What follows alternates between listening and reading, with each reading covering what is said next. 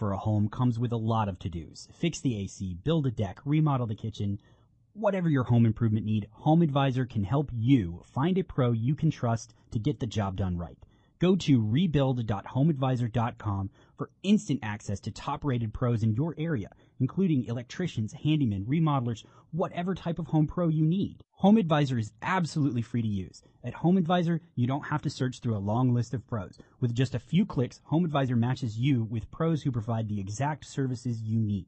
You can read customer reviews of the pros, even use the cost guide to find out what hundreds of other home projects cost in your area. Because Home Advisor knows it's important to find a pro you can trust in your home, they conduct background checks on their service professionals. It's just one of the reasons more than 25 million homeowners have used Home Advisor. Go to rebuildhomeadvisor.com to find the right pro for your project. That's rebuild.homeadvisor.com.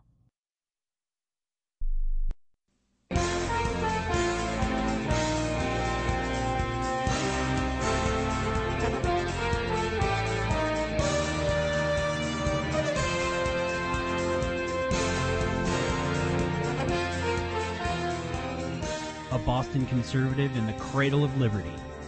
You'll want to listen when Chuck Morse speaks on the Information Radio Network.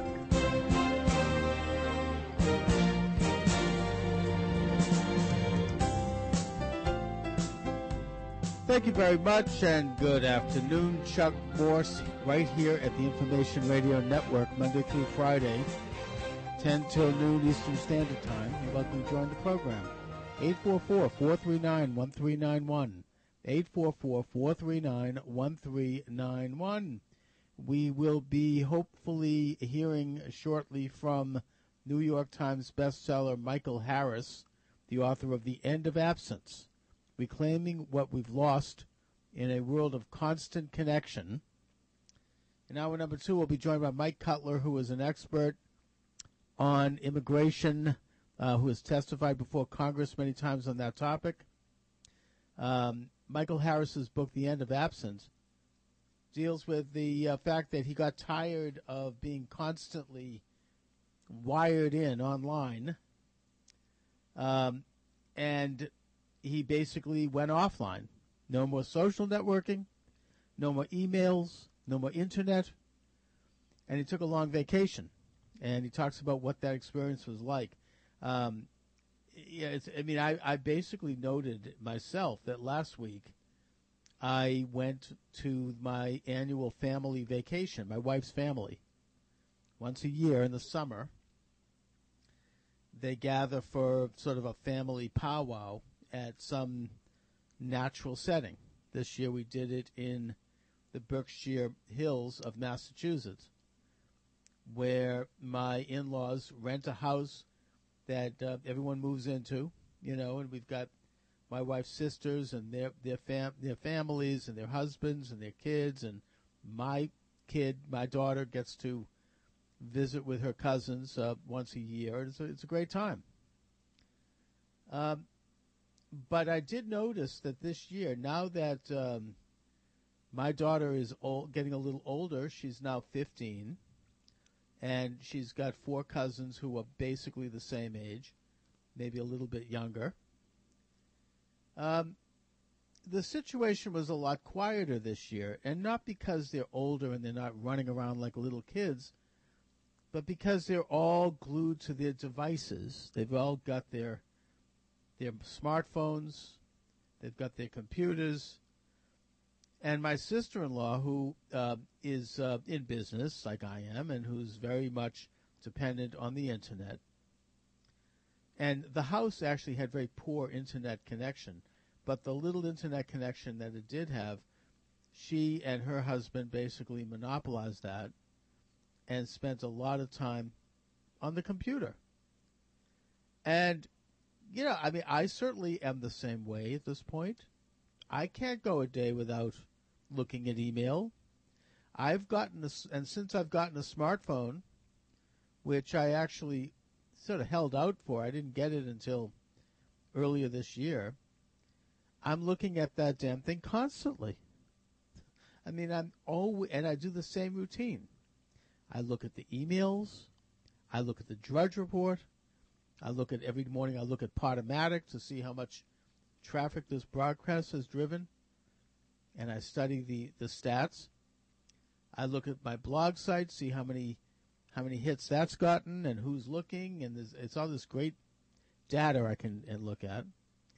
And I look at my book page to see how many books I've sold, and I'm doing it constantly. I mean, I'm talking. Yeah, I mean, thinking about it, I probably do it two or three times every hour. Maybe not that much, but there's a constant connection. Plus, of course, I'm on. I'm on. Uh, I'm on call, basically. I mean, my wife can call me and anytime she wants, and I'm there picking up the phone, as can anyone else. It's kind of like having a beeper. I remember, I mean, I'm old enough to remember when people had beepers, I always kind of looked down on it. It was like, what? It's like they're slaves. They don't have any privacy. There's no moment to yourself. But now we have these things, and with Wi-Fi having really proliferated, and I think particularly with smartphone technology, I am constantly, as are I'm sure all my listeners, constantly wired in, constantly able to be reached, constantly able to look things up. If my wife and I have an argument about some trivial thing, what do we do? We pull out our smartphone and look it up on Google. You know, it's all there at your fingertips. And uh, Michael Harris, in his book, The End of Absence, which I will admit I have not read because I didn't get a copy, but looks good. It's a big seller. He, I think, speculates, from what I can tell, on the possible long term social impact of this phenomenon, especially on younger people. I mean, I'm old enough that I, I can not be immersed in this.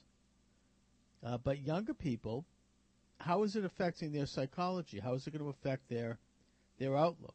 I will tell you that um, at my family week trip, one of my young cousins, she had her game gamer or whatever on her smartphone, and she was playing this game, this little dot game, this uh, like a kind of a jewel thing where you you run a dot, and um, you know, I mean, how much time can be spent on that? I mean, it seems to me. I mean, I mentioned in in the course of conversation that I was concerned that those sorts of games are a waste of time. You know, you can get really wrapped up in it, especially for a younger person. It's it's an empty use of time. And my my brother-in-law, her father,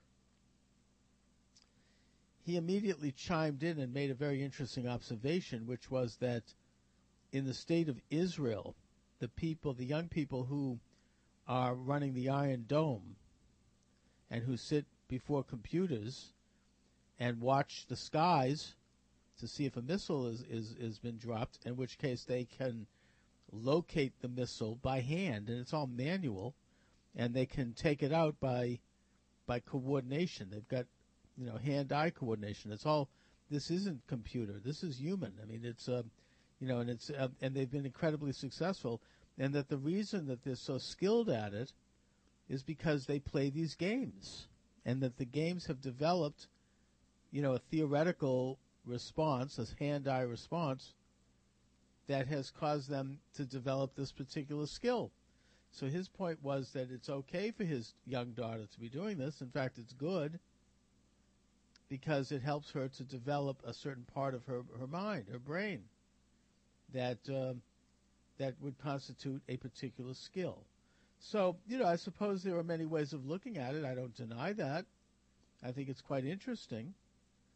Um, I also have seen young people, this is a, a, relative of mine, not my wife's, who I visited her. I don't really know her well. She's a, a distant cousin.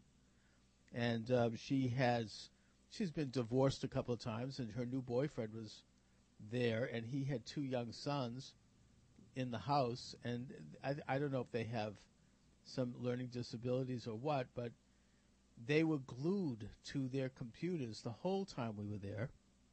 They didn't really barely look up, and they were both playing these really inane games. I mean, I kind of looked over at it. It was yeah, kind of one of these things where you're jumping off of cliffs and you're jumping up, and you you, you know you're you're, shoot, you're in a battlefield. And um, my understanding from my cousin is that they do this for hours every day and night, and uh, I just think that I don't know. They seem somewhat stunted. I mean, I again, I'm only taking a snapshot here, but um, looking back at my own what I was like at that age, and I think they were probably, mm, you know, early teens, maybe 16, 17. I mean, I had my own obsessions for sure, and that's fine. But first of all, it was a bit more diverse. You know, it involved maybe I was a very avid reader, but I also liked certain sports and I liked certain games and I I used to like to go on long nature walks and I I liked music and I liked uh, you know I mean it was a little more kind of across the board. And it also conversely was a little bit more physical. I wasn't just sitting on a chair all day not using my body, just sitting there with my eyes, not really even using my mind, but just glued to a screen and uh, and and al- almost functioning like a robot. You know, I mean, I'd be out riding a bicycle. I would be out, you know, on the beach. I, I, you know, we used to play this um, this game of ball that um, I don't remember much about it, but we had like this kind of red softball, sort of like a basketball, but not quite. And we would play sort of a game of, of hockey on the street that this is in the summertime and in the fall that would go on for hours. I mean, we would play that until it was too dark to see the ball. You know, so we were doing things. I mean, we were using our bodies, using our minds, we were socializing. I mean, I didn't see as much socializing between my own daughter and my young cousins. And my daughter is not as oriented toward this intense hour after hour computer thing either. I mean, she is a little bit more broad and uh, her she's got greater interests, but she does a good deal of computer. And and there was not a lot of, of back and forth. There was not a lot of conversation. There was not a lot of interaction. Instead, they're all sitting there on their chairs looking at this little box in front of them. Now, I suppose on the other hand, maybe uh, the smartphone and the, the internet is not as bad as television because television does not require any interaction at all television, you know, the old saying, you're a couch potato. You just sit there like a blob and you look at the thing. And I'm not saying it's a bad idea. I mean, I certainly watch TV, but you know, you're receiving information. You're not participating. You're a receptacle. And to an extent, there's nothing wrong with that. I mean, it's very visual as opposed to reading, which I think does require, in fact, I know it requires an interactive skill. It's not you're not there receiving, you're there actively reading, and as such, more profoundly, you're engaging yourself in the text by using your imagination. Whereas on the television or in a movie, there's not as much imagination because it's it's someone else's imagination. Someone else created this image on the screen, and you, all you're doing is sitting there and soaking it up and watching it and receiving it. So I think that compared to that, the computer, and again, we're talking here about young people, not adults. The computer is probably better because at least they have to do something. You know, in the case of games, you have to play the game, um, you know, or you're going to be reading, uh, or even in the case of, um, you know, watching a video online, you're still like looking at commentary and and you're actively involved. I mean, my daughter is involved with blogging, and you know, she looks at Tumblr and sees all this anti-Israel crap. She responds to it. So you're using your mind and you're using your imagination. Anyway, we'll be right back. Kid, when guys like us walk into a facility in the morning, we can smell a problem. No one needs to hand us a work order. We already know it. Today, for instance, we need a new gearbox, six globe valves, and a dozen ballasts. And when I smell a problem, Grainger smells that I smell a problem. They help me keep this place up and running. Now that's the kind of smell I like. The sweet smell of success. Get it? Got it? Good. Call, clickgrainger.com, or stop by. Grainger, for the ones who get it done. Okay, so you own a business and cash is tight. So what do you do when you need funds? Go to a bank? yeah, right. Waste a lot of time, send tons of paperwork only to find out you need to personally guarantee your home, firstborn, and everything in between. Or you can just call the Business Funding Group. Yeah, it's fast and simple with a 95% approval rate and cash for any business purpose. Equipment, inventory, expansion, cash flow, payroll. Grab a pen or put this number in your cell phone, but call 1-800-684-5434. That's 1-800-684-5434. When you call, you'll find out how to quickly and easily easily get the cash you need, up to $1 million with no collateral, no app or upfront fees, and your credit rating is not a factor. Plus approvals in 12 hours and funds in 2 to 3 days. Call the Business Funding Group at 1-800-684-5434. That's 1-800-684-5434. This is by far the fastest and best business loan you can possibly get. Call 1-800-684-5434 now. This is a special news alert to consumers who owe back taxes to the IRS. Due to the financial hardship consumers are facing during the decline in the U.S. economy, the Internal Revenue Service is now accepting reduced settlements from consumers on back taxes, resulting in back taxes reduced by thousands of dollars. An open phone line has been established by Federal Tax Relief for consumers to call and see if you qualify for this reduction. To ensure your financial stability during this decline in the economy, take down this number or store it in your cell phone, but call 1-800 1-800-432-0360. That's 1-800-432-0360. If you owe back taxes to the IRS, there's no need to fear anymore. The IRS is now accepting reduced settlements from consumers, resulting in tax debts reduced by thousands of dollars. For your free information and to see if you qualify for your reduction, call the Federal Tax Relief Hotline, 1-800-432-0360. 1-800-432-0360. That's 1-800-432-0360.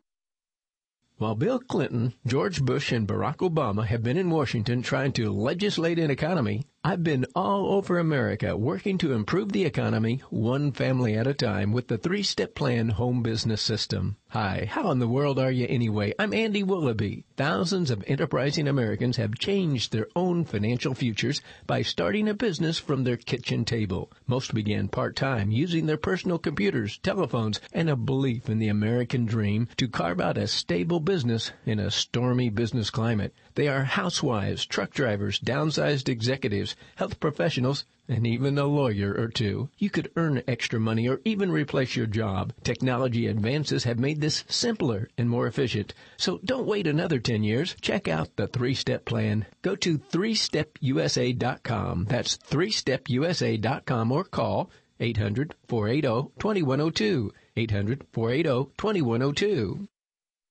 Owning and caring for a home comes with a lot of to-dos. Fix the AC, build a deck, remodel the kitchen. Whatever your home improvement need, Home Advisor can help you find a pro you can trust to get the job done right. Go to rebuild.homeadvisor.com for instant access to top-rated pros in your area. And Home Advisor is absolutely free to use. You can read customer reviews of the pros, even use the cost guide to find out what hundreds of other home projects cost in your area. Go to rebuild.homeadvisor.com to find the right pro for your project.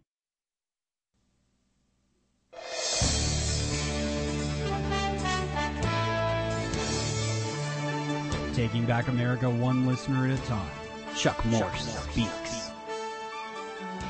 Thank you very much, and we are back.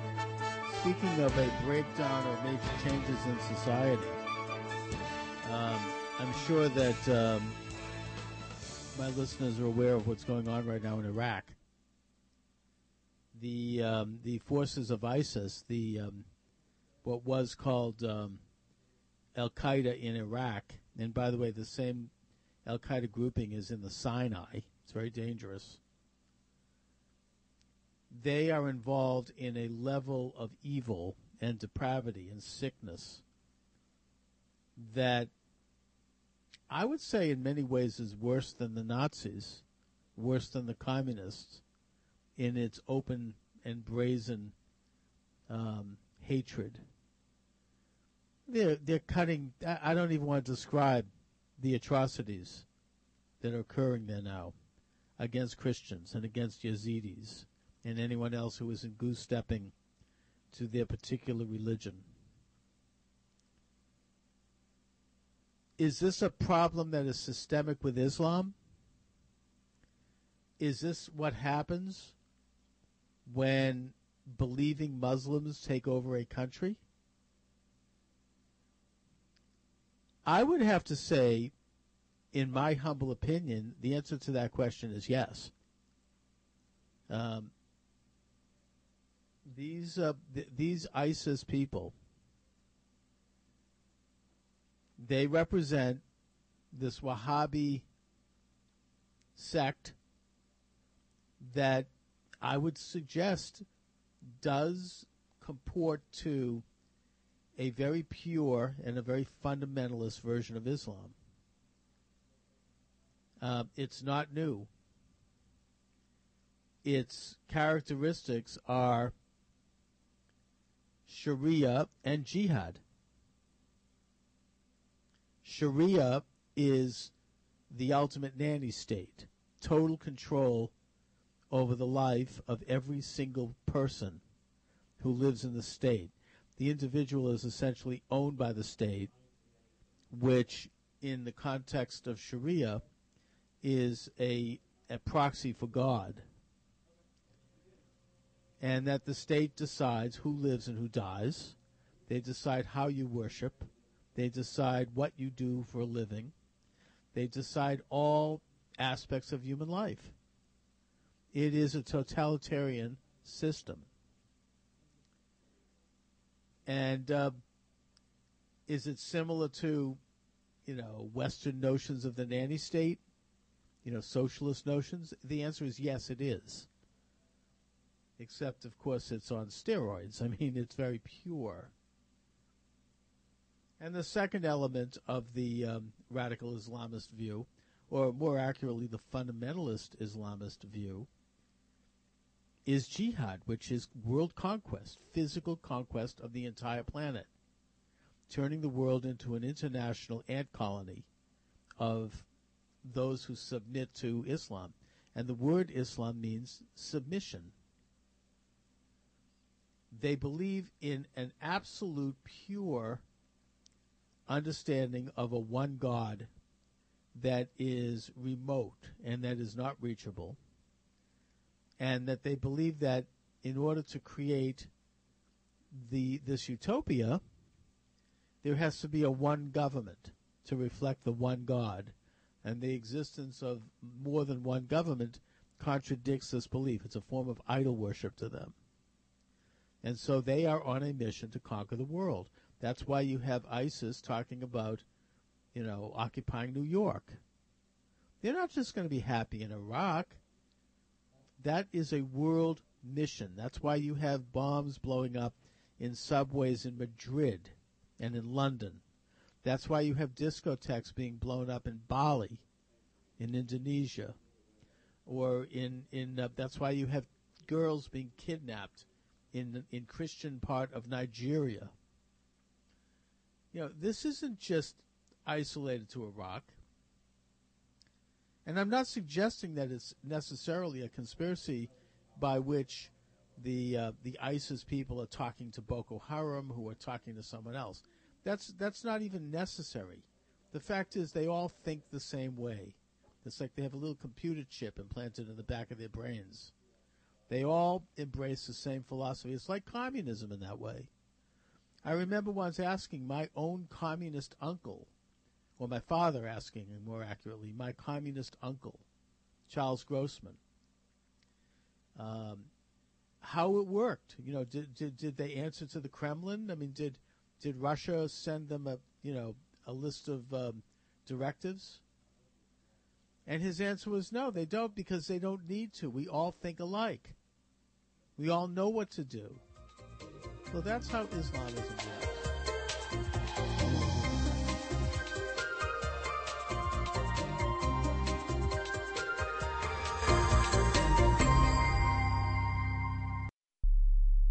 And a load of other debt. Wouldn't it be great if it all just went away? Nine year mortgage can change your life. We paid off all of our bills. All your debt, including your mortgage, in as little as nine years? We will have saved over $313,000 in interest payments. Even have more money left over each month? It lowered our monthly payments by a little over $500. Nine year mortgage.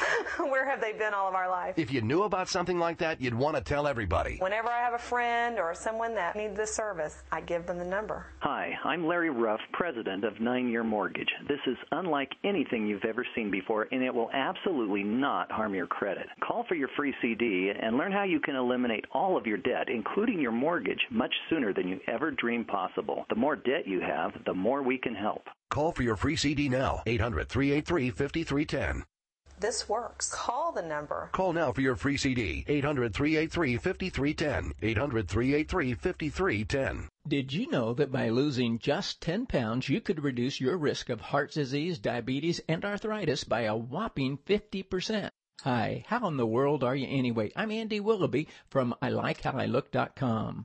I have found something that could help you lose 10 to 15 pounds in the next 30 days without starving yourself or exercising to exhaustion. Just go to ILikeHowILook.com and watch the short video. ILikeHowILook.com uses hydrolyzed collagen protein to help you lose weight and tone up. They also have a thermogenic capsule that could curb your appetite, improve your mood, give you more energy, and the best part is that it burns fat like a blowtorch. I introduced this to some of my friends a few months ago. Within just a couple of weeks, most were losing weight and dropping dress and pant sizes faster than they could buy new clothes. So watch the video at ILikeHowILook.com and maybe soon you'll be saying, I like how I look.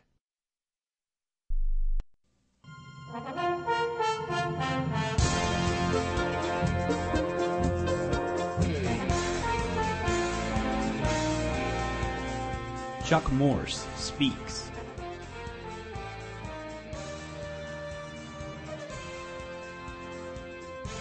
Thank you very much. And um, we are ta- I'm talking about um, this uh, this ISIS thing. These these people who are engaged in unspeakable atrocity. And is this a reflection of Islamic society? Yes, it is. Um, you know, I had this. Uh, I was um, debating uh, the other day on uh, Jeff Sawin's program out of Las Vegas. This guy, uh, Kevin uh, Barrett, he's a former professor who uh, calls himself a jihadist and who's Islamic. He's converted to Islam. He's also a, a very much on the far left. And his presentation is a viciously anti Israel presentation. Uh, but um, he ascribed all these atrocities to the Jews, not only in Israel, this bizarre claim that the Israel Defense Forces are trying to kill babies, you know, that they're, they're targeting innocent children, and all this other crap that we're hearing, not just from the usual suspects, but even from many liberals. But um, but he actually deflects blame of the jihad itself on the Jews somehow. This is not only classic anti-Semitism, but it possesses this element of uh, of scapegoat. I mean, look, the Nazis blamed the Jews for for trying to conquer the world, while they conquered the while they tried to conquer the world literally. Same thing with the communists. It's all a Jewish conspiracy. You could look at the works of Karl Marx. You know, it's uh, this is what uh, Sigmund Freud called projecting. In other words, what it is that constitutes their own agendas and who they are, rather than come out with it in the open, because if they if it's exposed, then there's a greater risk that it can be stopped. They will project it onto someone else. That's what the protocols of the elders of Zion is all about. I mean, uh, in my new book, you know, Why You Hate Jews, I do a full analysis of the protocols of the elders of Zion, which is uh, the world's most famous or most infamous anti Semitic tract. And what it does, and it was issued a few years before the outbreak of World War I, which I think is significant, it lays out an agenda of world conquest and in very crude terms, and it blames the Jews for this agenda. You know, if you take a look at the thing, you, you, you, you realize very soon, very quickly, that Jews have nothing to do with it. There's nothing in there that even remotely resembles Judaism or Jewish thinking or Jewish understanding. Nothing at all. It's like they impose or they superimpose the word Jew and the word Goyim into the text, and it, it looks like a, a non sequitur. What it is is a blue is a more explicit and more crude version of the Communist Manifesto. That's what it is. And in fact, the conspirators who made up the communist movement at the time that was published, which was around 1905, 1907, 1909, just a few years before the outbreak of World War One, which was in 1914. They were basically issuing not only a blueprint for world government that they intended to implement, but they were showing the rest of the world what they could expect. And they were blaming the Jews. And I would argue that this was exactly what they were planning on doing uh, by triggering World War One because they felt that a world war with all of its dislocation and horrors and atrocity and all of the social upheaval that it would cause would allow them the opening to implement their international system. And that's exactly what they tried to do. Okay, we'll be right back. A Truth Talk defender, Chuck Morse is someone you really do want to know. Chuck hosts the radio talk show Chuck Morse Speaks, which is nationally syndicated. He's the author of books and numerous columns that have been published broadly. Chuck received the 2003 Communicator of the Year award and was named a Heavy 100 radio talk host by Talkers Magazine. When Chuck Morse speaks, people listen. The taking possession of this tiny holy land so that the, the Jew can serve God, not conquer the world. To hear Chuck live, go to irnusaradio.com. To hear Chuck with Deborah Ray on Truth Talk Beyond the Soundbite, visit the on-demand page at deborahray.us.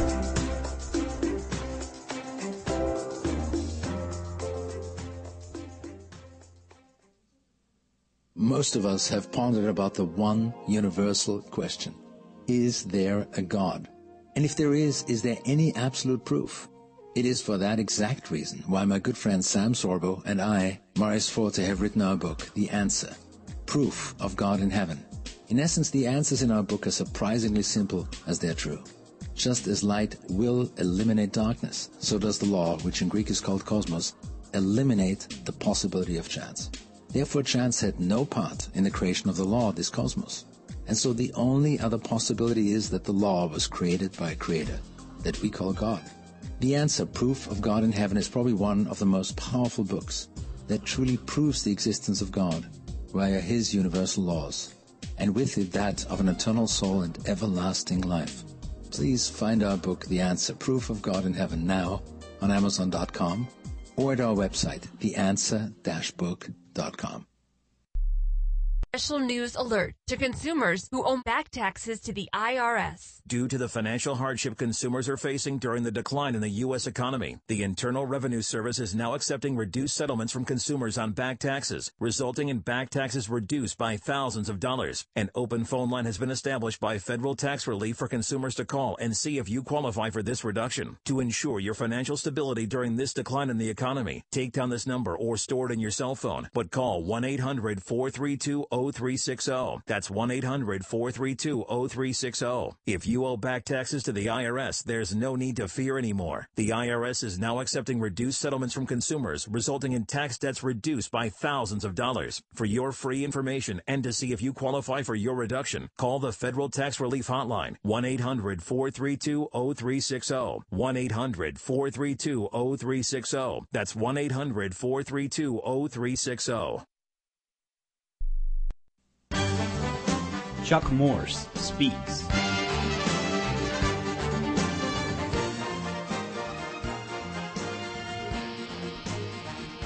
Thank you very much. And I'm discussing the uh, the present crisis as it's now out in the open more more consistently uh, and has been actually so I would argue since since 9/11 um, and that is the uh, the the Sharia slash jihadist agenda. Now, lest we get too comfortable about this, we should note that while Islam and the jihadist movement is an Asiatic movement, it's not a Western movement. It's not European. It's not American. Um, we in the West have had our own radical movements that are, are, are just as bad. I would argue probably worse.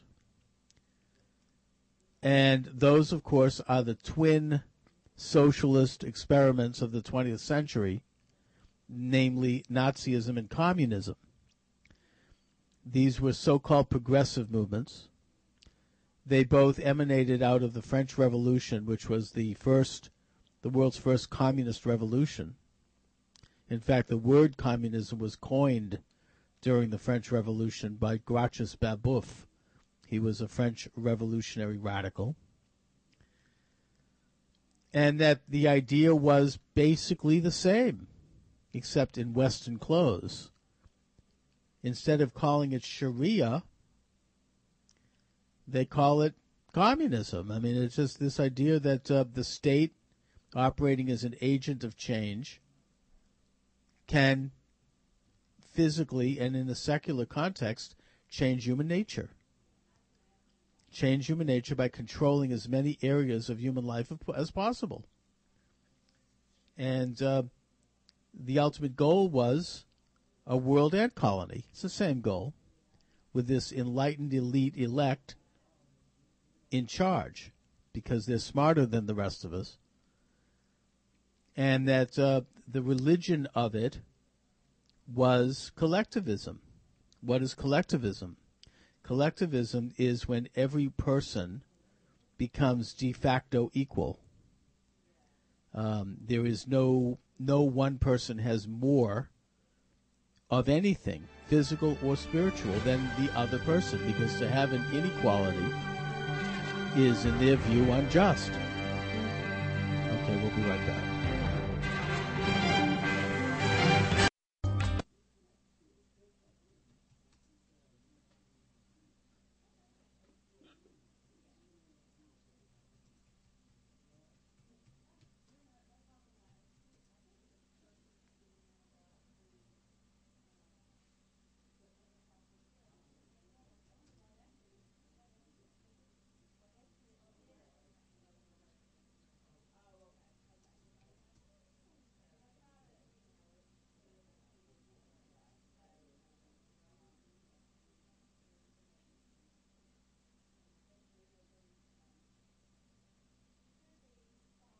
Heaven is probably one of the most powerful books that truly proves the existence of God via His universal laws, and with it that of an eternal soul and everlasting life. Please find our book, The Answer, Proof of God in Heaven, now on Amazon.com or at our website, theanswer-book.com. Chuck Morse speaks.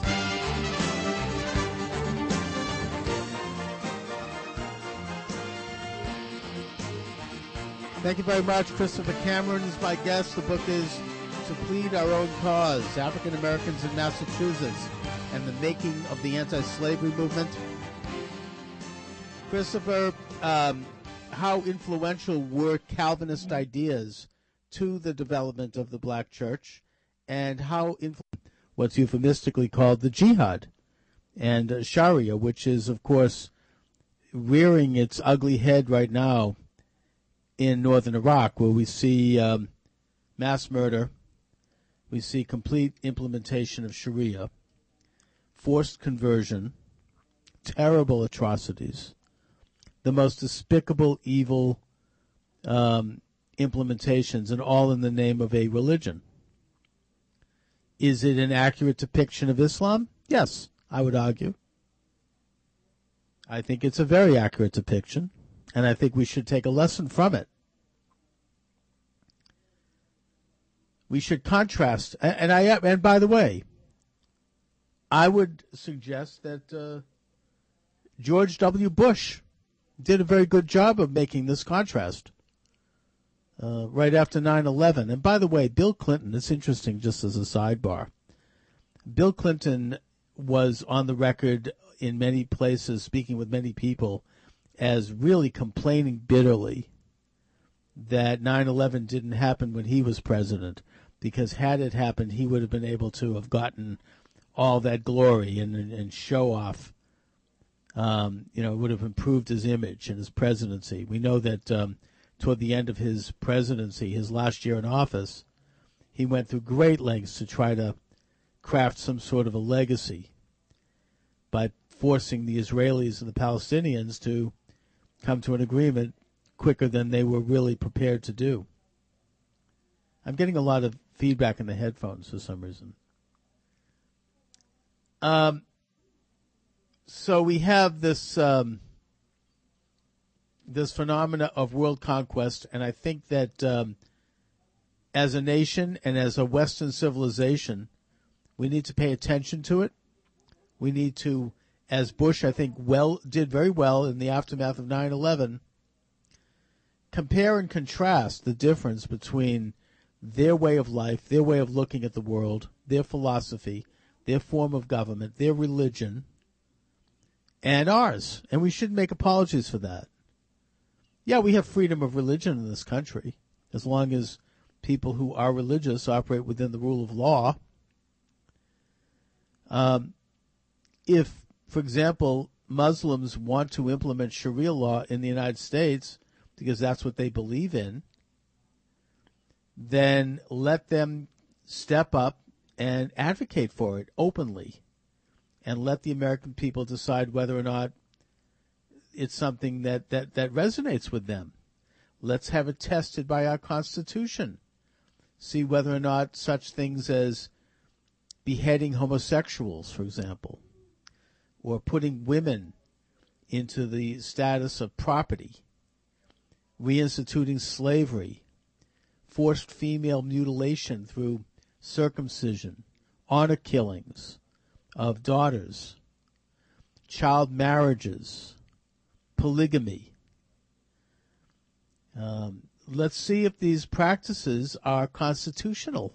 Let them run for office on those platforms, and then we'll see whether or not the American system will uh, will work for them. Of course, we know the answer, which is it will not, which is why they do it subversively. But more fundamentally, let's take a look at these philosophies, this form of belief, and compare it and contrast it with our Western approach.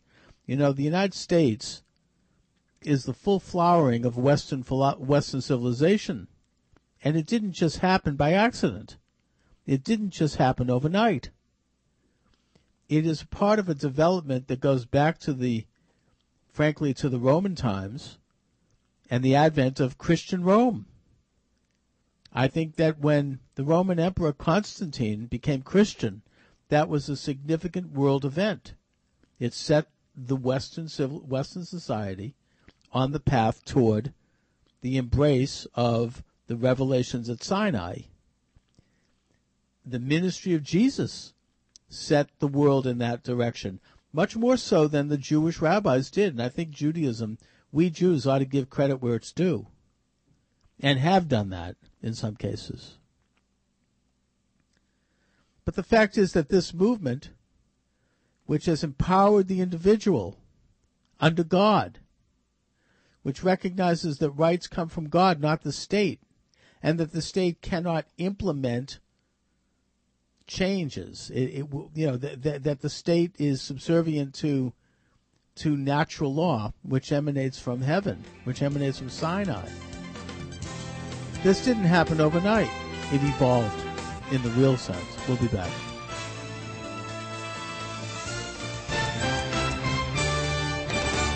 Look, kid, When guys like us walk into a facility in the morning, we can smell a problem. No one needs to hand us a work order. We already know it.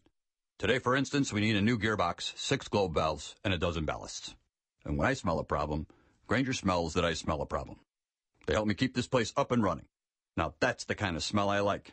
The sweet smell of success. Get it? Got it? Good. Call, clickgrainger.com, or stop by.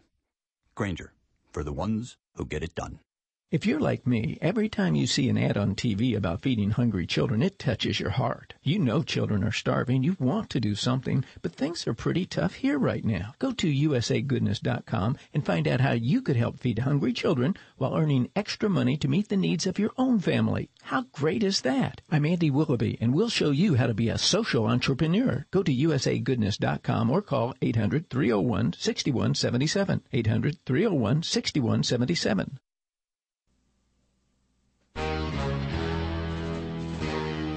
You'll want to listen when Chuck Morse speaks on the Information Radio Network.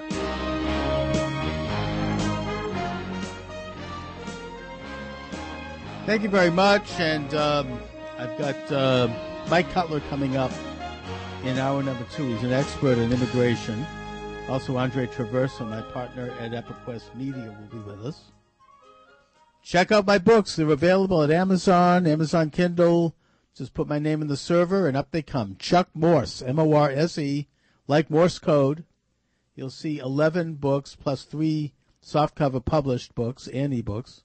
The three softcovers are The Islamic, The Nazi Connection to Islamic Terrorism, Adolf Hitler and Hajj Amin al Husseini, published by WorldNet Daily Books, A Whig Manifesto, A Short History of the Whig Movement, published by Trine Day Books, and Barney Frank and the Law of Unintended Consequences, How the Frank Amendments Helped Terrorists Get Legal Visas, published by iUniverse. Then you've got my ebooks, and these are full-length books. They range anywhere from 25 to 95,000 words. These are priced at between two and five bucks a book. Uh, you can read uh, several uh, pages for free. You could look at the reviews, and they are as follows. On the Jewish question, Karl Marx, Anti-Semitism and the War Against the West. The Monkey Trial, Evolutionary Politics in the Post-Traditional Age. The Art and Science of American Money, How Our Money is Created and Why It Matters. The Socialist Bible, Why the Communist Manifesto is the world's second most important book. American Spring Manifesto, Manifesto of Operation American Spring. Acorn, The Takeover of America. American Testament, The Declaration of Independence and the U.S. Constitution, Keys to America's Future. Bible Tabula Rasa, The Book of Genesis. Was Hitler a leftist? The Count of Fabians, Republicans in the Age of Obama. And finally, Islamo-Communism, the Communist Connection to Islamic Terrorism. All of these books are available at Amazon or Amazon Kindle. Check them out. Just put my name in the server, Chuck Morse, M-O-R-S-E. We shall be back in hour number two with Mike Cutler. You're listening to the Information Radio Network. Please stay tuned. Business and cash is tight. So what do you do when you need funds? Go to a bank? yeah, right. Waste a lot of time, send tons of paperwork only to find out you need to personally guarantee your home, firstborn, and everything in between. Or you can just call the Business Funding Group. Yeah, it's fast and simple with a 95% approval rate and cash for any business purpose. Equipment, inventory, expansion, cash flow, payroll. Grab a pen or put this number in your cell phone, but call 1-800-684-5434. That's 1-800-684-5434. When you call, you'll find out how to quickly and easily get the cash you need, up to $1 million with no collateral, no app or upfront fees, and your credit rating is not a factor. Plus approvals in 12 hours and funds in 2 to 3 days. Call the Business Funding Group at 1-800-684-5434. That's 1-800-684-5434. This is by far the fastest and best business loan you can possibly get. Call 1-800-684-5434. And a load of other debt. Wouldn't it be great if it all just went away? Nine year mortgage can change your life. We paid off all of our bills. All your debt, including your mortgage, in as little as nine years? We will have saved over $313,000 in interest payments. Even have more money left over each month? It lowered our monthly payments by a little over $500. Nine year mortgage. Where have they been all of our life? If you knew about something like that, you'd want to tell everybody. Whenever I have a friend or someone that needs this service, I give them the number. Hi, I'm Larry Ruff, president of Nine Year Mortgage. This is unlike anything you've ever seen before, and it will absolutely not harm your credit. Call for your free CD and learn how you can eliminate all of your debt, including your mortgage, much sooner than you ever dreamed possible. The more debt you have, the more we can help. Call for your free CD now. 800 383 5310. This works. Call the number. Call now for your free CD. 800 383 5310. 800 383 5310.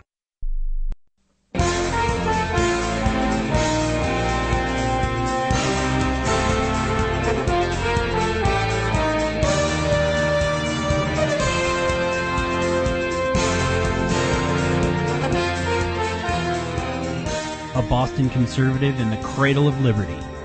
You'll want to listen when Chuck Morse speaks on the Information Radio Network.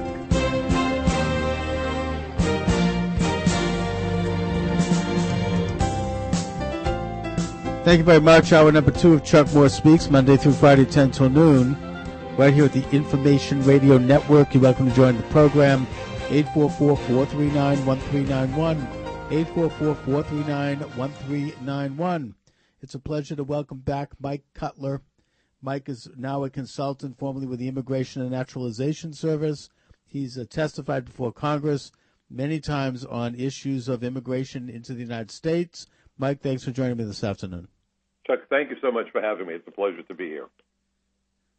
Mike, there are reports that uh, have been recently le- uh, leaked to the Breitbart, um, Texas, that indicate that large numbers of potential terrorists, uh, not only from Syria and Albania, but even from China and from other countries around the world, have been uh, apprehended at the border, which tells us that there are others, obviously, who have not been apprehended, right. and that uh, this is something that has increased greatly since 2010. Um, what's going on with this on our borders? Well, look, we are at risk. Um, I mean, it's just plain and simple. And, and you know, in my career, um, I was involved half of my 30 years with the Drug Task Force. I've arrested terrorists. Um, in fact, I gave testimony to the 9/11 Commission. Immigration is an integral part of national security. Uh, no shocker, you know, as the 9/11 Commission staff Sure. report on terrorist travel noted, uh, to paraphrase the preface of their uh, report, uh, terrorists can't attack us if they can't get into the United States. And they made it clear in this 9/11 Commission staff report. You know, there was 9/11 report, and then the commission looked at what the 9/11 Commission wrote and said, and they said, you know, what we need to really do is to uh, consider immigration even more closely than the 9/11 Commission itself, and they did. And so they said very clearly that national security depends on border security, and they didn't only mean the Mexican border. It's remarkable that we keep hearing purely about the Mexican border. We're a country of 50 border states. We've had terrorists and criminals entering the United States across the northern border, uh, through the seaports, by stowing away on vessels, by landing at international airports and making their way into the United States. And we've done not only nothing to protect ourselves, but in many ways we've made it even worse. Let me give you an example. On 2001, September 11, 2001, we had 26 visa waiver countries.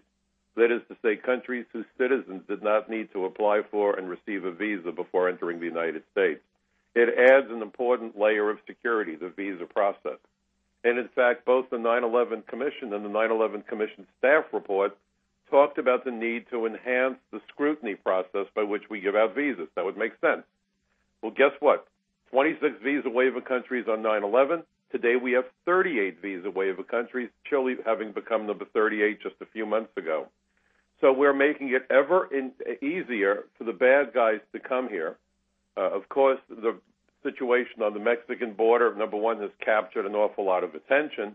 But number two, while the Border Patrol has been waylaid, if you will, distracted playing um, concierge service for the tens of thousands of illegal aliens, we don't even know what is getting into the United States.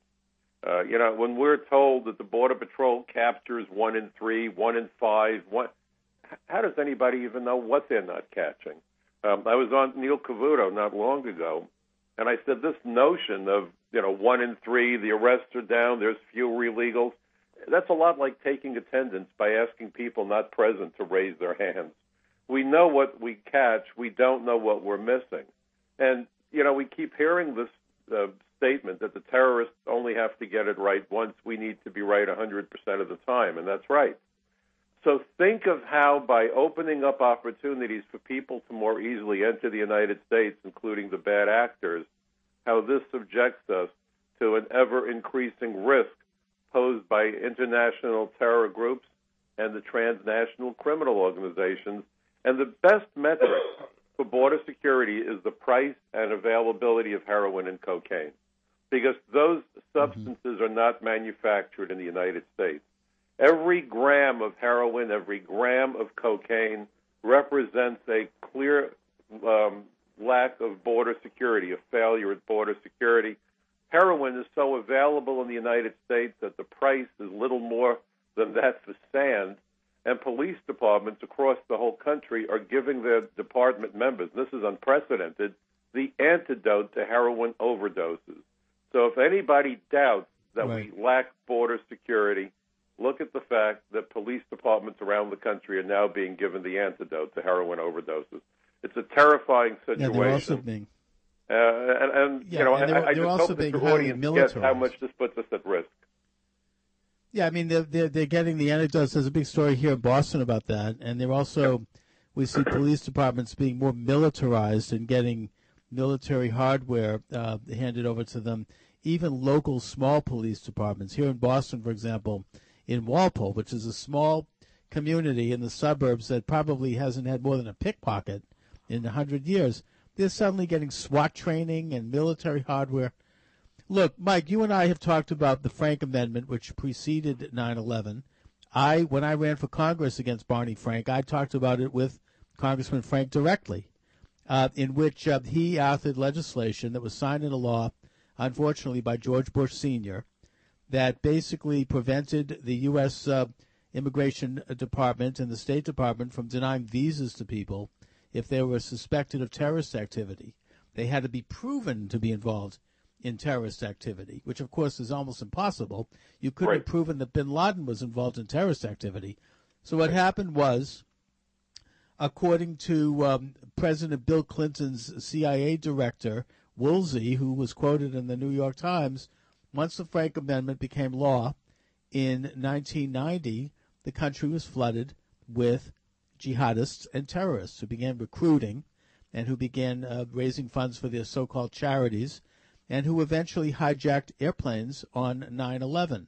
We should note that all of those uh, hijackers had legal visas. They were expired, but they got here legally. And uh, Right, that- there and was that's- some that's the point. reform of that after 9/11. But uh, my question to you, first of all, is how do we secure our borders and our por- por- ports of entry? Because after all, it is a basic right of any sovereign nation, historically and today, according to international law and custom, to decide who comes into the national home. We don't have to explain why we don't want someone in the country. That's just a basic function of sovereignty. We elect officials who represent our values and who make those decisions, and we have to give them the freedom to exercise that right. Just like we as individuals deny have the right to deny the entrance into our own personal homes, our places of domicile to people, our government is responsible for regulating who comes into our national home. So what can we do? How can we get it done? Well, by the way, that analogy is, is an interesting one. It's one I've used frequently, and in fact, I wrote an article when you look at uh, then Mayor Bloomberg, who was ranting and raving about how the prosecutors up in the Bronx weren't prosecuting people who trespassed into the public housing project, saying, "Well, when people trespass, this is a threat to the safety of everybody," and I agree certainly.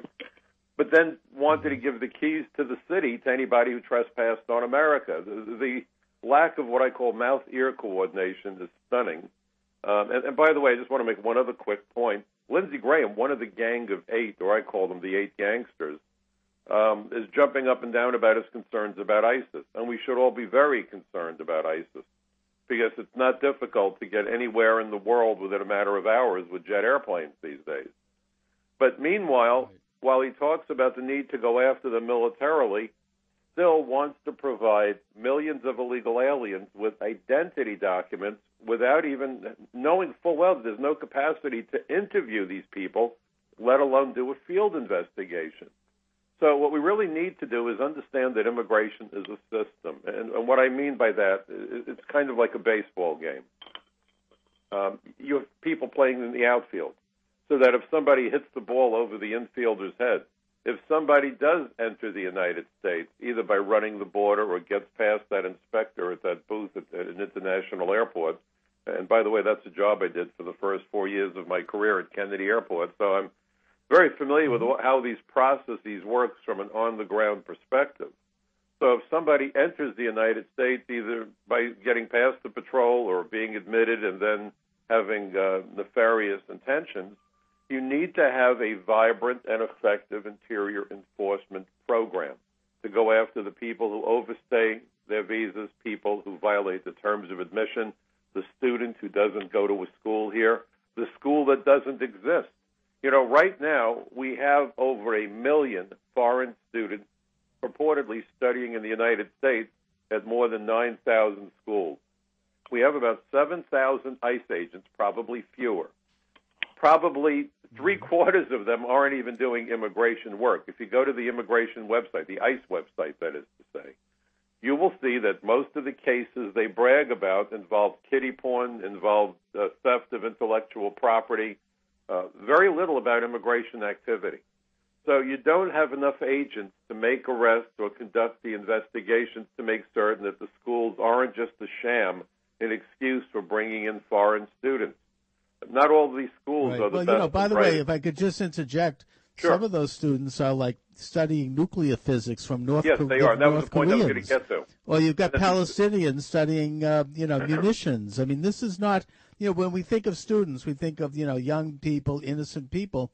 These are people who are here to learn, you know, the art of war. To learn their and also trade. one and of their the trade Fran- is our destruction. that's right. And and if I might interject, one of the 13 Frank amendments that was passed before 9/11 involved Barney taking the power of the government away from monitoring these students. He felt that was discriminatory.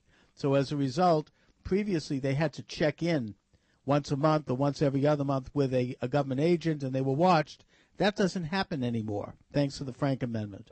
Well, the schools now are supposed to monitor, but of course, if they're getting tuition and they're just a mill, and, we have Iranians, Right. by the way, to your point, studying nuclear physics, studying engineering. Um, if you look at the list of exactly. students, and I'm not going to say everybody from Saudi Arabia or even Iran is a bad No, guy, but it's there. but but but here's my point. Uh, uh, Saudi Arabia shows up in the top ten list of countries that send us their students. Top ten list. No, right, yeah. So, so when you realize that we, we're talking about people from countries that are intimately involved with terrorism, attending our schools in the United States, and you know, I don't know if you remember it, uh, Chuck, but back in March of 2002, there was a hearing that was conducted because, to everybody's horror, it was discovered that two of the dead 9/11 terrorists, Mohammed Atta and Marwan al-Shehhi, had been granted authorization to attend flight school six months after the attacks. Uh, I got a phone Right. call asking me to go testify at that hearing. I've done 16 hearings, but no hearing was as bizarre as that one. The world press was there. Nobody could believe it. And let me tell you something. There's little integrity to the process to this very day. You would have thought we would have learned from our mistakes. Uh, if you go to my website, I'll just put two quick websites out there, if I may. My own website, Michael Cutler, C-U-T-L-E-R, michaelcutler.net. And I write for a group known as Californians for Population Stabilization, CAPS Web, C-A-P-S, capsweb.org. I've written about it and included links to those uh, to the hearings because if you listen to what the members of Congress had to say at that hearing more than 12 years ago, the indignation. If you listen to the then Commissioner Ziglar making all these extravagant promises, uh, none, none of it has happened. Fascinating. We'll have to check it out. And also, all 19 of the hijackers were Saudi nationals. We'll be back after this brief message with Mike Cutler, my guest. Okay, so you own a business and cash is tight. So what do you do when you need funds? Go to a bank? yeah, right. Waste a lot of time, send tons of paperwork only to find out you need to personally guarantee your home, firstborn, and everything in between. Or you can just call the Business Funding Group. Yeah, it's fast and simple with a 95% approval rate and cash for any business purpose. Equipment, inventory, expansion, cash flow, payroll. Grab a pen or put this number in your cell phone, but call 1-800-684-5434. That's 1-800-684-5434. When you call, you'll find out how to quickly and easily easily get the cash you need, up to $1 million with no collateral, no app or upfront fees, and your credit rating is not a factor. Plus approvals in 12 hours and funds in 2 to 3 days. Call the Business Funding Group at 1-800-684-5434. That's 1-800-684-5434. This is by far the fastest and best business loan you can possibly get. Call 1-800-684-5434 now. This is a special news alert to consumers who owe back taxes to the IRS. Due to the financial hardship consumers are facing during the decline in the U.S. economy, the Internal Revenue Service is now accepting reduced settlements from consumers on back taxes, resulting in back taxes reduced by thousands of dollars. An open phone line has been established by Federal Tax Relief for consumers to call and see if you qualify for this reduction. To ensure your financial stability during this decline in the economy, take down this number or store it in your cell phone, but call 1-800 432 0360. That's 1 800 432 0360. If you owe back taxes to the IRS, there's no need to fear anymore. The IRS is now accepting reduced settlements from consumers, resulting in tax debts reduced by thousands of dollars. For your free information and to see if you qualify for your reduction, call the Federal Tax Relief Hotline 1 800 432 0360. 1 800 432 0360. That's 1 800 432 0360. Today, most people are more likely to get a pay cut than a cost of living raise. But I have good news for you. You can build your own golden parachute. Hi, how in the world are you anyway? I'm Andy Willoughby, and I think you'll find that the three-step plan home business system is a great solution to money worries. With a three-step plan home business, you can add to your income in your spare time. Many build their businesses into a full-time income that earns more than a regular job. That's a pretty good financial backup plan, don't you think? After all these years of hearing about us, you know that we have helped a lot of people earn extra money we could help you too. The three step plan home business system is better than a parachute because we'll never leave you out there hanging. We'll train you and show you how to use the telephone and email to make money from home. Don't just worry about money, do something about it. To find out how you could start making more money working from home, go to 3stepusa.com or call 800-480-2102.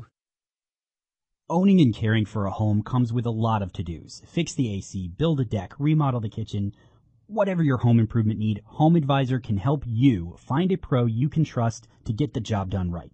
Go to rebuild.homeadvisor.com for instant access to top rated pros in your area, including electricians, handymen, remodelers, whatever type of home pro you need. Home Advisor is absolutely free to use. At Home Advisor, you don't have to search through a long list of pros. With just a few clicks, Home Advisor matches you with pros who provide the exact services you need.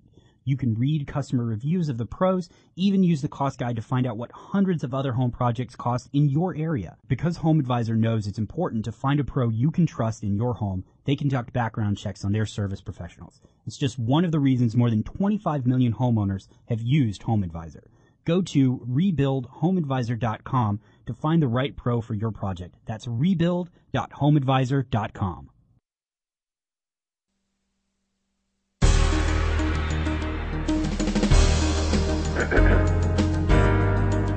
Author, journalist, and American patriot.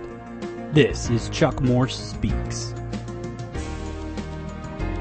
Thank you very much. And my guest is Mike Cutler. Uh, he is an expert on immigration. He's a former uh, employee of the Immigration and Nationalization Service.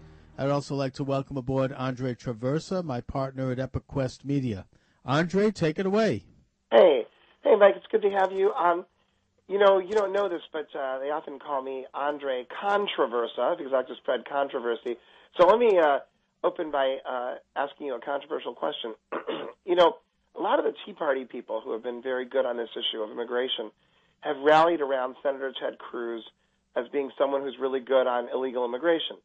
Uh, but you had uh, informed me that Ted Cruz wants to double the number of high-tech visas coming to the United States. So you, I mean, correct me if I'm wrong. You don't think that he's as good on immigration as they think, as a lot of people think. Well, I, I wish he wanted to double them. He wants a 500 percent increase. He wants a five-fold increase. You know, one of the Trojan horses of comprehensive reform, and I, I called it the Terrorist Assistance and Facilitation Act years ago. In fact, Senator Sessions uh, surprised me pleasantly and quoted me from the floor of the Senate on three separate occasions during the floor debate, three separate days, and sent me a very nice certificate, quoting me as calling it the Terrorist Assistance and Facilitation Act because you'd wind up giving identity documents to people whose identities can't be verified. And we know that was one of the embedding tactics of the 9 11 terrorists and other terrorists. But what's also not generally recognized or reported upon is that comprehensive immigration reform would double or possibly triple the number of high tech visas. Now, look at what's going on in Silicon Valley. They recently laid off 18,000 high tech workers. Currently, we allow 65,000 computer programmers, technicians, and engineers to enter the United States as non immigrants, supposedly for a temporary period of time. But uh, what they wanted to do was to double or possibly triple that number with comprehensive reform. Cruz wants 325,000 of those high tech workers admitted. He wants a doubling of overall legal immigration from 1 million uh, lawful immigrants per year to 2 million lawful immigrants per year. Um, this would be well, isn't that what the Senate bill, the Gang of Eight bill, is that what they isn't that what they were pushing for, and the Gang of Eight bill too? Well, the Gang of Eight wanted more high-tech visas, and both sides sides of the aisle do. There's a massive lobbying campaign underway right now, and it's being uh, funded to the tune of between one and a half and two billion with a B. I'm going to sound like Carl Sagan. Two billion dollars, going back to 2007 when they first started to push comprehensive reform. This is about driving down wages. There have been a number of studies recently conducted showing that it's a myth that number one that we don't have enough highly skilled Americans. We do. In fact, the unemployment rate for America computer programmers is double what it is for all other workers, and those numbers are totally skewed and worthless anyway in terms of downplaying the level of unemployment and underemployment. But it, they're also pointing out in these studies that American workers are better qualified, are more creative, and are far more likely, for example, to get patents than foreign workers. This is simply about driving down the wages of American workers, and that's exactly what's happening. Alan Greenspan, in fact, going back to 2009, testified for Chuck Schumer over at the Senate Immigration uh, Subcommittee, referred to American high tech workers as the privileged elite, whom he alleged were earning a wage premium because they were not being forced to compete with foreign workers. Well, in fact, American workers are not supposed to compete with foreign workers. That's how we built the middle class. Immigration used to be the responsibility of the Labor Department prior to the Second World War. During the Second World War, suddenly the military recognized the national security implications. In fact, you had John Deitch and other saboteurs come here seeking to blow up facilities in the United States. Immigration was transferred to the Justice Department but you know, we always understood the need to be able to to uh, give American opportunity, given opportunities for jobs to Americans before anyone else. And what's so remarkable now, Andre, is that we keep hearing about this, this song about we need income equality, and it, it certainly is upsetting. And you may disagree, I don't know, to think that corporate executives who work for publicly held companies, not private companies, but where there's stock and people are expecting a return on their investment they they could be earning over 500 times what their employees earn, where a couple decades ago they would be happy with 50 times. So there's a tenfold increase in CEO salaries because they were all sitting on each other's board of directors and vote for each other. Perhaps the stockholders should determine remuneration for their executives. That might be helpful. But the bottom line, though, is, is that these corporations right now are looking to drive down the wages of American workers so that they can pocket even more profits, and that's exactly what they've been doing. Interesting. I mean, this is, I suppose, part of this um, whole free trade movement, except in this case, uh, yeah, and, and what people. they do, Chuck, and what they do is they talk about income equality, and they're not. See, people are jumping on the elevator without asking, is the elevator going up or is the elevator going down? Okay, we're going to take a brief break here. Mike Cutler is my guest. We'll be right back.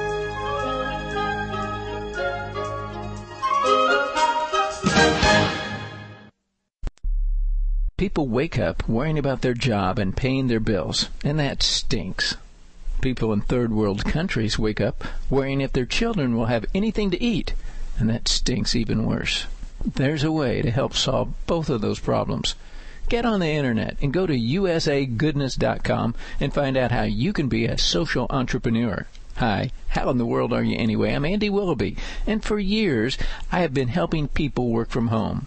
With usagoodness.com, you can earn extra money working from home by helping to feed starving children in poverty stricken areas. How great is that?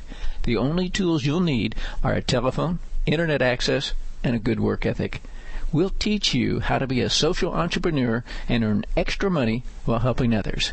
Go to usagoodness.com or call 800 301 6177. 800 301 6177. Have you ever thought you'd like to buy and sell houses but didn't know how or where to begin? Do you fear your job is in jeopardy or is your business income reduction keeping you awake at night? We're in the best time in 25 years to make a fortune in real estate without using your money or credit. My name is Ron LeGrand and I've taught a half a million people to do just that and personally bought hundreds of houses myself. If you'll call 800 970 6156 24 hours and leave your information, I'll send you the first 500 callers my hot new CD, Foreclosure Fortunes, and my best selling book to help you get started absolutely free. I'll show you how to build a six figure income part time with no previous experience and no license, even if you're a busy professional. Call 800 970 6156 24 hours and get my new book and CD free. That's 800 970 6156. Take your life back and make this your best year ever. Call 800 970 6156 now.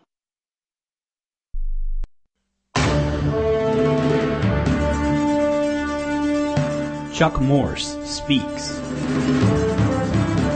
Thank you very much. And my guest is Mike Cutler. We're talking immigration. Mike, Ted Cruz is calling for an increase in immigration of the best and the brightest in the world. We're not talking here about criminals or ideol- ideologues. We're talking about people who want to make a real contribution to American society, putting aside whether we think uh, th- that should be regulated. I'm more interested in the terrorists and the criminals and the and the drug gangs that are getting into this country. How do we stop that? Well, you know, here's something to think about, though. You have people coming here purportedly to work, even with the H-1B visas, where they're not really coming to work because there's no integrity to the process. There was an attorney by the name of uh, Earl Seth David, I believe was his name. For 12 years, this guy was operating a law firm where he brought in 25,000 workers purportedly to do high-tech jobs. It turned out that none of those jobs existed, and these folks got lost in the shuffle as soon as they got here. And it was so blatant that when this guy was notified that his license to practice law was being suspended, he went up to Canada with a suspended law license and continued to mail in the applications for his clients, and they were still being adjudicated right up to his arrest. Think about that. Nothing in the news releases issued by either Justice Department or ICE about any effort to identify locate or apprehend any of these aliens who had committed fraud in the visa process. Uh, you know, a, a while back I wrote an article where I spoke about how Paul Revere had it easy. He just had to get three lanterns to cover both possibilities. One if by land, two if by sea. Three lanterns had it covered. Uh, think of how many lanterns you'd need today in terms of how many ways people can gain access to America. Uh, you'd probably have to buy out the supply at the local Lowe's or Home Depot and maybe set fire to the Old North Church. The system has got to have integrity. We need integrity in the way that we grant permissions for people to remain in the United States. Um, I, I want to read just uh, two sentences to you because I, I want people to understand the embedding tactic and how it's alive and well for the bad guys. this was on page 98 uh, and the 9/11 Commission staff report on terrorist travel. Again, if you look at my articles at michaelcutler.net or capsweb.org, I also have started writing for Front Page Magazine and for American Currency, founded by Ben Carson in conjunction with the Washington Times. Um, I try to put this out there as frequently as I can because I want people to focus on these issues. uh, one other quick note. I recently wrote an article that I'd love your listeners to go check out. It's for Front Page Magazine. I called it Border Security and the Immigration Colander. You know, this notion that we're going to sort of plug one hole in the bottom of this device that we use to drain pasta, and now we can use it to carry water as a bucket is foolish, and that's what we're hearing from both sides of the aisle because they're looking to get those campaign contributions. But but think of this paragraph: terrorists in the 1990s, as well as the September 11th hijackers, needed to find a way to stay in or embed themselves in the United States if their operational plans were to come to fruition. As we already discussed, this could be accomplished legally by marrying an American citizen, achieving temporary worker status, Think of the dreamers, hundreds of thousands of applications, folks, being processed without any interviews, right? By getting temporary worker status or applying for asylum after entering.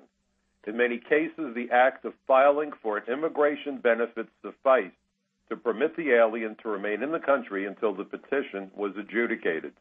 Terrorists were free to conduct surveillance, coordinate operations, obtain and receive funding, go to school and learn English, make contacts in the United States, acquire necessary materials, and execute an attack. Until and unless immigration is looked upon as a system where all of the components are important, just like an airplane is a collection of different components and systems, uh, it doesn't take much, you know. How many times do we hear about an airplane that crashes because a 25 cent bolt came loose? Uh, that's what we need to understand with immigration. It's a system, and it's far more than the Mexican border, and almost nobody is discussing it in those terms or understands it that way in Washington. Sounds to me like the um, the Frank Amendment is still in effect. In effect, it um, does, and it's imperiling our safety. And we live in a yes, very dangerous is. era. We'll be right back. One more break here. Mike Cutler's my guest. A Truth Talk defender, Chuck Morse is someone you really do want to know. Chuck hosts the radio talk show Chuck Morse Speaks, which is nationally syndicated. He's the author of books and numerous columns that have been published broadly. Chuck received the 2003 Communicator of the Year award and was named a Heavy 100 radio talk host by Talkers Magazine. When Chuck Morse speaks, people listen. The taking possession of this tiny holy land so that the, the Jew can serve God, not conquer the world. To hear Chuck live, go to irnusaradio.com. To hear Chuck with Deborah Ray on Truth Talk Beyond the Soundbite, visit the on-demand page at deborahray.us.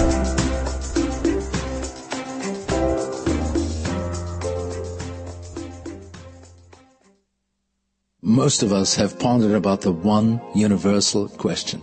Is there a God? And if there is, is there any absolute proof? It is for that exact reason why my good friend Sam Sorbo and I, Maurice Forte, have written our book, The Answer, Proof of God in Heaven. In essence, the answers in our book are surprisingly simple as they're true. Just as light will eliminate darkness, so does the law, which in Greek is called cosmos, eliminate the possibility of chance. Therefore, chance had no part in the creation of the law of this cosmos. And so the only other possibility is that the law was created by a creator that we call God. The answer, Proof of God in Heaven, is probably one of the most powerful books that truly proves the existence of God via His universal laws, and with it that of an eternal soul and everlasting life.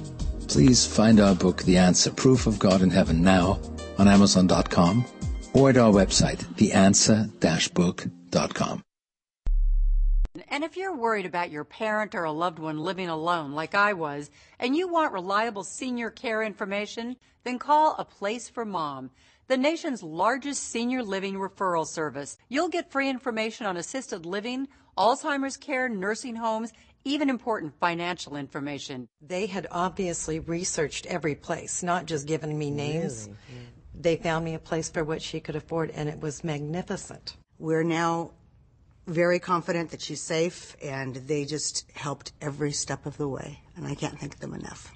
So if you're struggling to find reliable senior living information, call a place for mom. This is a free service, and you can trust them to help you.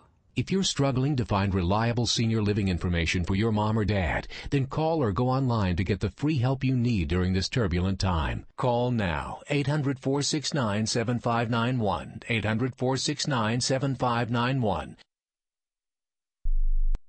Chuck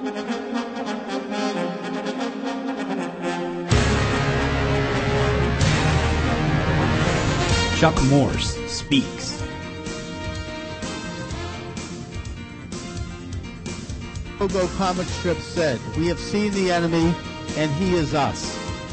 We have this demented, uh, strange, inverse like policy that is deliberately running against our own interests. We're swinging open our doors to our enemies. There's no explanation. And, and the simple manifestation of it, of course, is why we haven't built a border fence on the um, Mexican border, something that was supposed to be done as part of Reagan's immigration reform of 1986. Uh, the uh, was it the, the Simpson Mazzoli, which um, of course never happened. And uh, but that's only the tip of the iceberg. I mean, as we've learned from talking to Mike today. Uh, so I guess, Mike, where do we go from here? I mean, how do we as a people who are supposed to be sovereign and who are supposed to control our own destiny through elected officials, how do we advocate that our government once again conform to a sane system? And, and what specifically can we advocate in that regard? Well, it's a, it's a great question, and, and you know it's both political parties. Uh, let's be very blunt about it. George W. Bush sent border patrol agents to secure the Iraqi border, had our border patrol arrested uh, for doing their job in a very dangerous part of the border. I've been down there. I've met with border patrol agents. I, I speak with them routinely. We have a very serious problem, but part the partisan politics seems to unite on immigration because of the campaign contributions and a political agenda.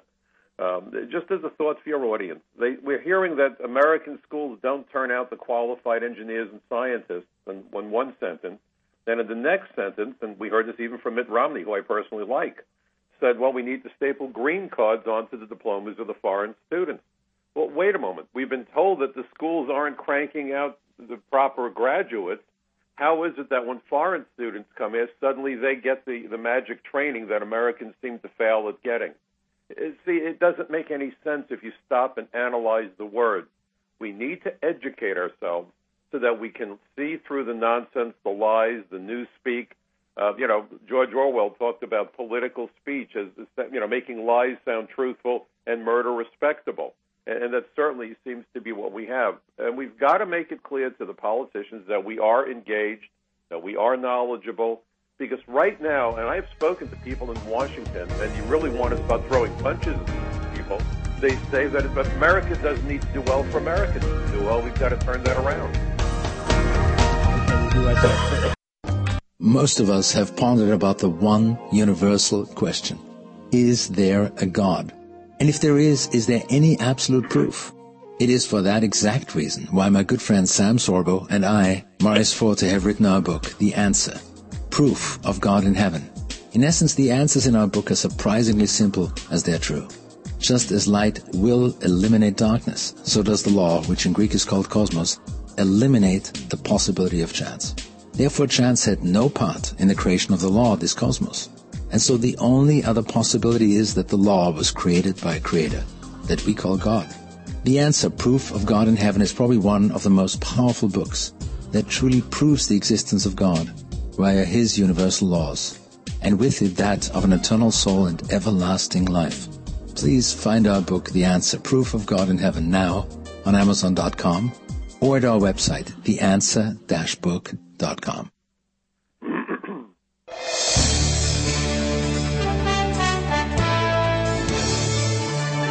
Taking back America one listener at a time. Chuck Morse speaks. Thank you very much. Mike Cutler is my guest. He's an immigration expert, testified before Congress many times. He's one of the nation's experts on immigration reform and the real meaning of the word.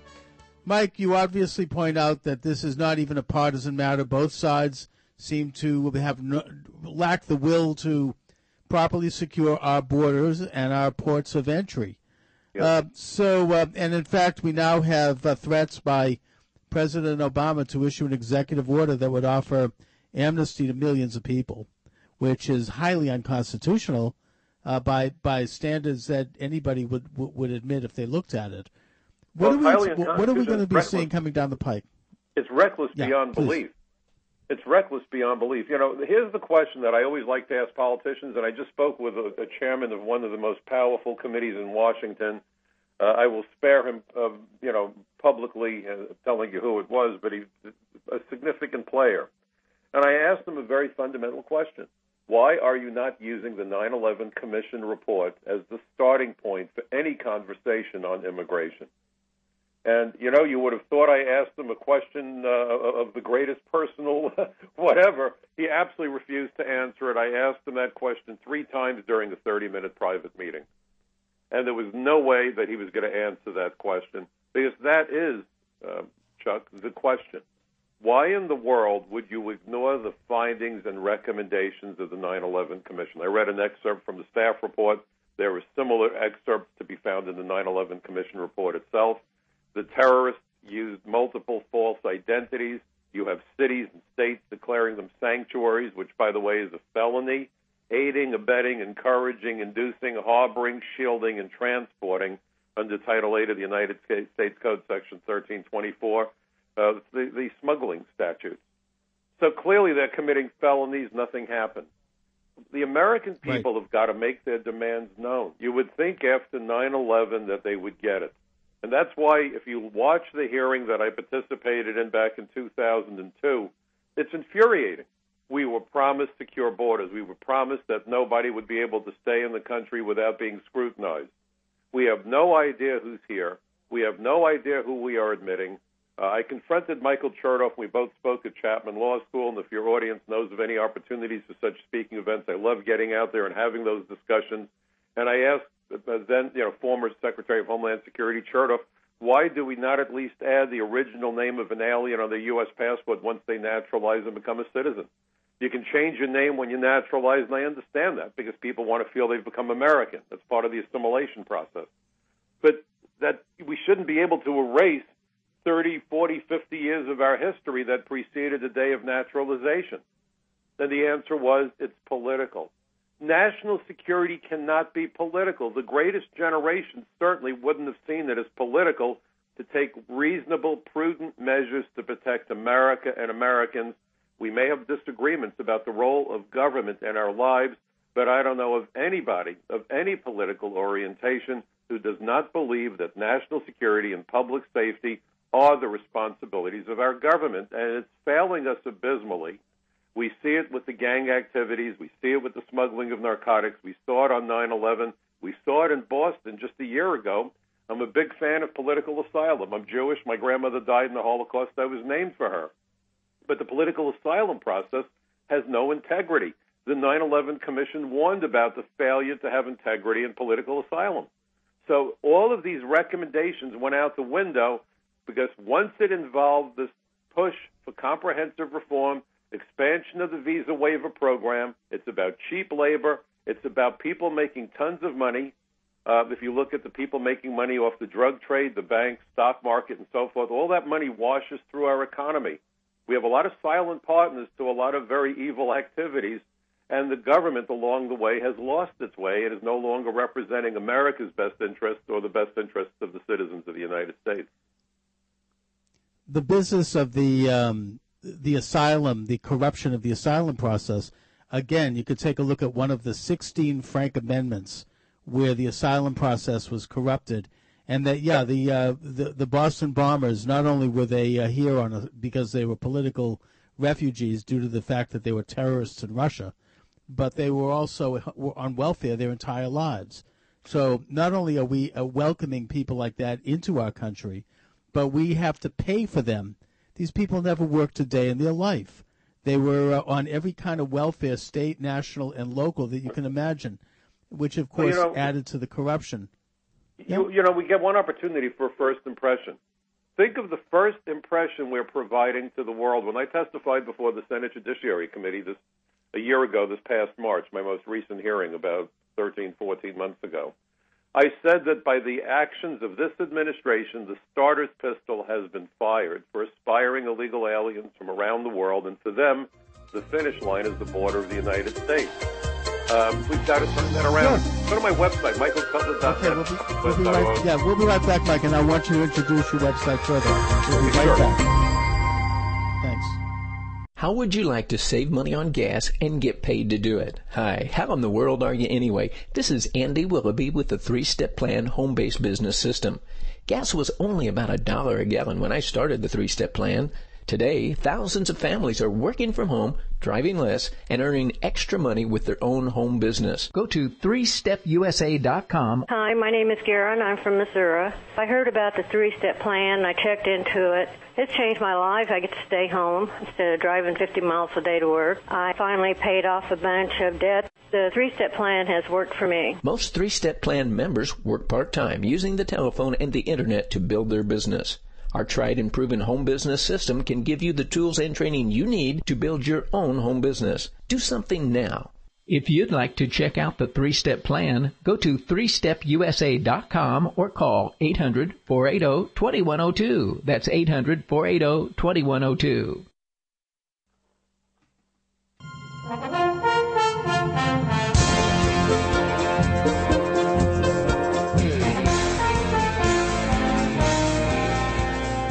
Chuck Morse speaks. Thank you very much. Mike Cutler is my guest. Mike, we only have a few minutes left here, so I'd like you to take the opportunity to let people know how they can reach you, how they can read your articles, where they can go. Okay. Well, my own personal website is Michael Cutler, C U T L E R, one word, michaelcutler.net.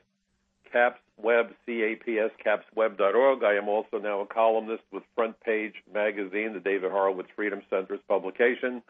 And I've also been uh, asked to write articles for American Current, C C U R R E N T S E E, a publication of the Washington Times, founded by Dr. Ben Carson and uh, edited by Armstrong Williams. And I'll be doing a once a week radio program with Armstrong Wednesday evenings from 7 until 8 o'clock p.m. East Coast time.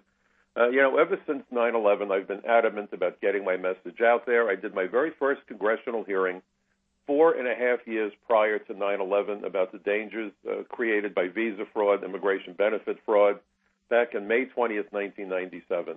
If the Clinton administration had paid attention, 9 11 could not have happened. And I'm not being partisan. I'm a lifelong registered Democrat. Right. This isn't about left or right, it's about right or wrong. And we're certainly getting it wrong, and we are paying the price here in this country, aren't we? That's for sure. Andre? Yeah, I know we're right at the end of this program. I wanted to just say one thing too, Mike, and that is that you know even Ron Paul, who is probably not very good on this issue, even he uh, co-sponsored a piece of legislation with Marilyn Musgrave, uh, trying to restrict uh, immigration from countries that that harbor terrorism. I can't. Why can't we do something that simple? Well, but I'll, tell you what the problem is real quickly. It's a great question. I'd love to come back and continue this conversation. Look how many people are naturalized in countries such as Great Britain, Germany, and so forth, and they then are able to enter the United States under the visa waiver program. Understand that today, with the easy movement of people around the world acquiring citizenship in different countries, we should be careful about people we're letting in, certainly from the countries that sponsor terrorism. But understand that there are hundreds of thousands of naturalized citizens living in Great Britain who came from Pakistan, for example. Not that if you came from Pakistan, you're a bad guy. I don't want to give anybody the wrong idea. There are wonderful people living in some pretty horrible countries. But we need to be careful who we let in. Going back again to Chuck's wonderful analogy about how we let people into our own homes. All right, Mike Cutler, thanks for joining me. Andre, thanks for joining us. I Thank you. return. And if you're worried about your parent or a loved one living alone, like I was, and you want reliable senior care information, then call A Place for Mom, the nation's largest senior living referral service. You'll get free information on assisted living, Alzheimer's care, nursing homes, even important financial information. They had obviously researched every place, not just given me names. Mm. They found me a place for what she could afford, and it was magnificent. We're now very confident that she's safe, and they just helped every step of the way, and I can't thank them enough. So if you're struggling to find reliable senior living information, call A Place for Mom. This is a free service, and you can trust them to help you. If you're struggling to find reliable senior living information for your mom or dad, then call or go online to get the free help you need during this turbulent time. Call now 800 469